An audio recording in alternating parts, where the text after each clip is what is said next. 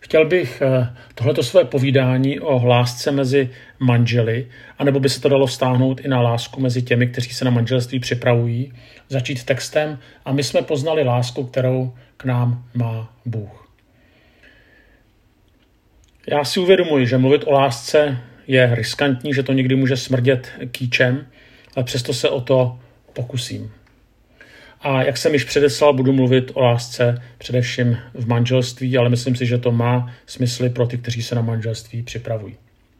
Asi většina lidí, kteří vstupují do manželství, si myslí, že konečně našli toho pravého partnera. Ale to tak bývá i u lidí, kteří spolu chodí. Konečně jsem narazil na toho pravého nebo na tu pravou.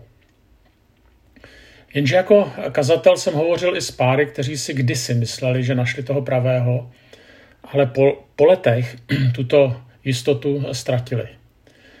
Samozřejmě ta otázka je, kde se stala chyba. Měli spolu dotyční déle chodit? Já si myslím, že ne, nechci někomu kazit ideály, ale díky Bibli, která je někdy hodně realistická, tak můžeme vnímat, že hledání toho jediného pravého je někdy náročné, nebo spíš s hledáním toho pravého nebo té pravé je někdy potíž. Totiž mnozí vstupují do manželství a někdy dochození s pocitem, který by se dal shrnout do následující věty. S láskou by to nemělo být těžké, měla by plynout tak nějak přirozeně. Jenže je to podobný argument, jako když se díváte třeba na běžícího atleta z Keni, třeba který běží maraton a konstatujete, že mu to běží samo. Nebo jako když čtete strhující román a řeknete si, že autorovi to píše samo. Pokud jste někdy zkoušeli běžet nebo něco smysluplného napsat, pak moc dobře víte, že to samo prostě nejde. Možná byste opáčili, ano, ale láska není běhání nebo psaní knih. Když se najdou dvě zpřízněné duše, které se k sobě hodí, tak to prostě samo jde.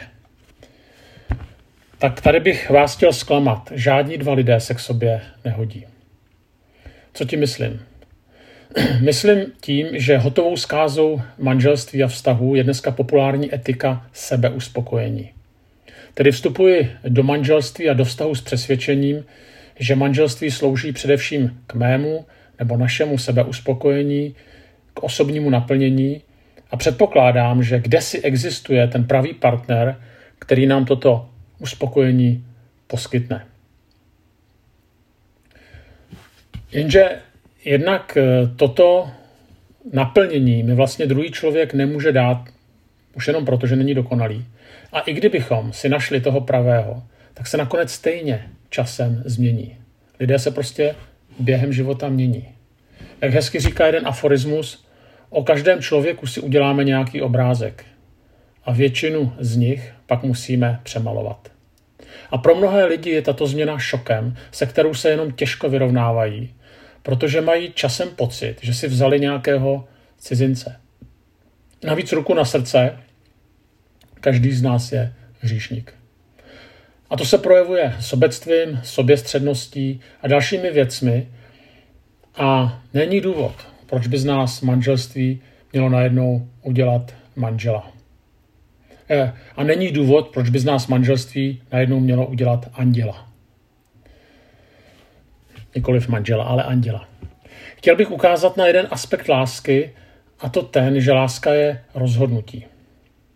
Tak to o lásce na mnoha místech píše i Bible. Znamená to, že je jedno, koho si vezmeme a že se tedy nemusíme do druhého zamilovat, že se prostě musíme rozhodnout, zatnout zuby? Určitě ne, ale i zamilovanost se časem změní.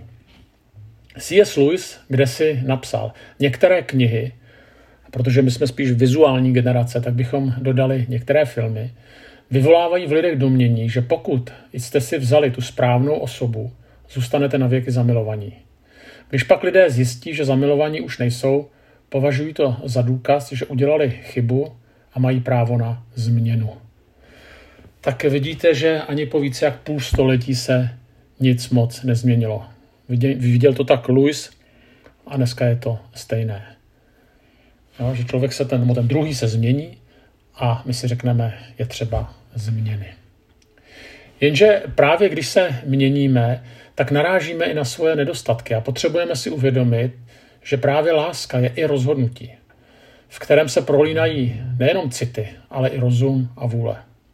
A někdy druhému projevím lásku tím, že mu připravím dobré jídlo, protože to tak cítím a protože rád vařím. A někdy proto, že prostě mu chci projevit lásku, i když se mi do vaření vůbec nechce. Nebo jdu své manželce v noci naproti na nádraží, protože se na ní těším a protože třeba miluji noční Prahu.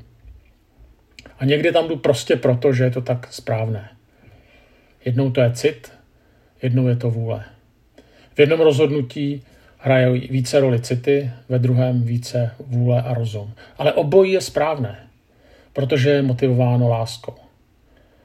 Navíc činy vedou k citům a city někdy vedou k činu. Ono se to prostě prolíná. Ale jak říkám, obojí je správné. Nakonec i boží láska k nám není dána tím, že když nás Pán Bůh vidí, tak si prostě nemůže pomoci. Musí nás milovat, protože jsme tak úžasně, tak skvělí lidé. Protože připomínáme rostomilé tříleté děti. Tak to skutečně není a miluje nás, i když si jeho lásku nezasloužíme. Proč? Protože se tak rozhodl. William Blake byl básník, tak popsal dva druhy lásky. Ten první. Své blaho láska nikdy nehledá a nikdy v ničem nedbá sebe. Ba pro druhé se blaha vzdá a na zlost peklu stvoří nebe. Tak to je jeden obraz. A druhý. Jen po svém blahu láska touží a chce, ať se druzí jí koří. Má radost, když se druhý souží a navzdor nebi peklo stvoří. Asi není třeba dodat, o jakou lásku je v manželství třeba usilovat. Já to ještě jednou přečtu, ten lepší, tu lepší část. Své blaholáska nikdy nehledá a nikdy v ničem nedbá sebe. Ba pro druhé se blaha vzdá a na zlost peklu stvoří nebe. Myslím, že aby láska rostla, pak eh, možná jsou třeba dvě věci. Ono jich je určitě víc a já vyberu jenom dvě. Jednak je do vztahu třeba investovat. Asi si řeknete, to je děsný, slovo investice je spíš z biznisu. Co tím myslím? Více než přemýšlet, co mohu od druhého čekat, co od něj mohu vzít, být tím, kdo si klade otázku, co mohu do vztahu přinést. Čím mohu druhého obdarovat. Láska prostě nefunguje sama. Není jako elektrokolo, kdy stačí jenom malinko šlápnout a ono jede samo. Není to perpetuum mobile. Prostě investovat do vztahu znamená snahu vidět svět očima druhého, pochopit druhého, ale nejen, nejenom to, i podle toho jednat.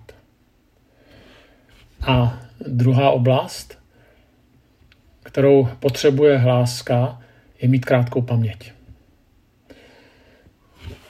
Bible píše, odpouštějte si, jako Bůh v Kristu odpustil vám. A v tak těsném vztahu, jakým je manželství, tak prostě přicházejí zranění. A o to více je třeba naučit se nejenom odpouštět, ale i nepřipomínat. To, co je důležité, a četl jsem to i na začátku, my jsme poznali hlásku, kterou k nám má Bůh, tak eh, že vlastně ten vzor lásky mezi lidmi vychází z toho božího vzoru. Je známo, že lidé, kteří jsou milováni, stejně tak děti, které vyrůstají v milující rodině, tak mají lepší předpoklady budovat zralé vztahy než ti, kteří vyrůstají v citové deprivaci neboli bez lásky. Nějak platí, že kdo je milován, cítí se jistější a bezpečnější. A tak pokud člověk vyznává a pozná, že je milován Bohem, tak mu to dává ohromný předpoklad. Dává mu to prostor, aby potom miloval druhého člověka, aby miloval svého partnera. A to jak v dobrém, tak i ve zlém aby toho druhého miloval stále, i když city nebudou vždycky překypovat štěstím. A úplně na závěr bych chtěl poznat, teda a úplně na závěr bych chtěl citovat jeden, jeden text. Je to přísloví, které říká, když uzavíráš obchod, modli se jednou. Pokud jdeš do bitvy, modli se dvakrát a pokud vstupuješ do manželství, modli se třikrát.